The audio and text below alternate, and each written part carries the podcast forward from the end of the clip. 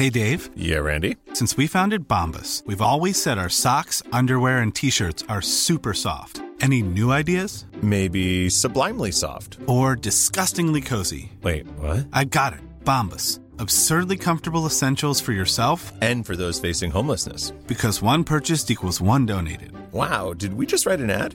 Yes. Bombas. Big comfort for everyone. Go to bombas.com slash ACAST and use code ACAST for 20% off your first purchase. Talk Sport.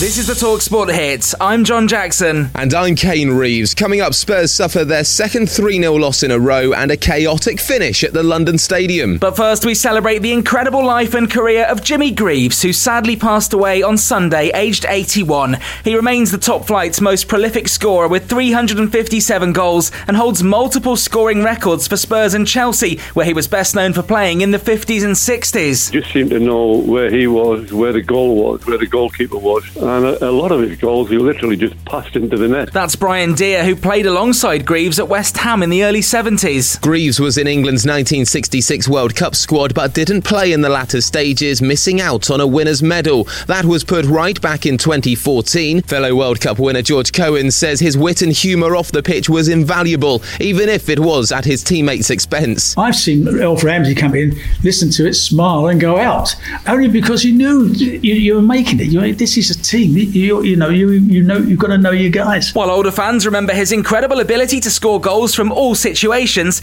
to younger fans, he was a hilarious TV personality, most famously on Saint and Greavesy alongside Ian St John, who also sadly passed away earlier this year. Talksport presenter Paul Hawksbee remembers the show fondly. There was a sort of neck high tackle in the Boca River derby and subsequent 22 man brawl. They're all chasing each other around the pitch. And all I can ever hear is Jim saying, you know, oh, it's all kicked off again in Argentina. So it was just, they used to love those clips. Jimmy Greaves, who's passed away at the age of 81. On the pitch, things didn't go well for Spurs as Greaves' other most notable former sides, Chelsea, were comfortable 3 0 winners. Well, that match was as one sided as you like. The game at the London Stadium provided drama right until the final whistle. Jesse Lingard put Manchester United 2 1 ahead in the final minutes against the side he was on loan at last season. Ronaldo was then brought down clumsily by Kurt Zouma, but VAR agreed it wasn't a penalty. And while Cristiano stood seething at one end, West Ham were awarded a penalty up the other end. David Moyes then made quite a brave decision. West Ham have brought on their specialist kicker,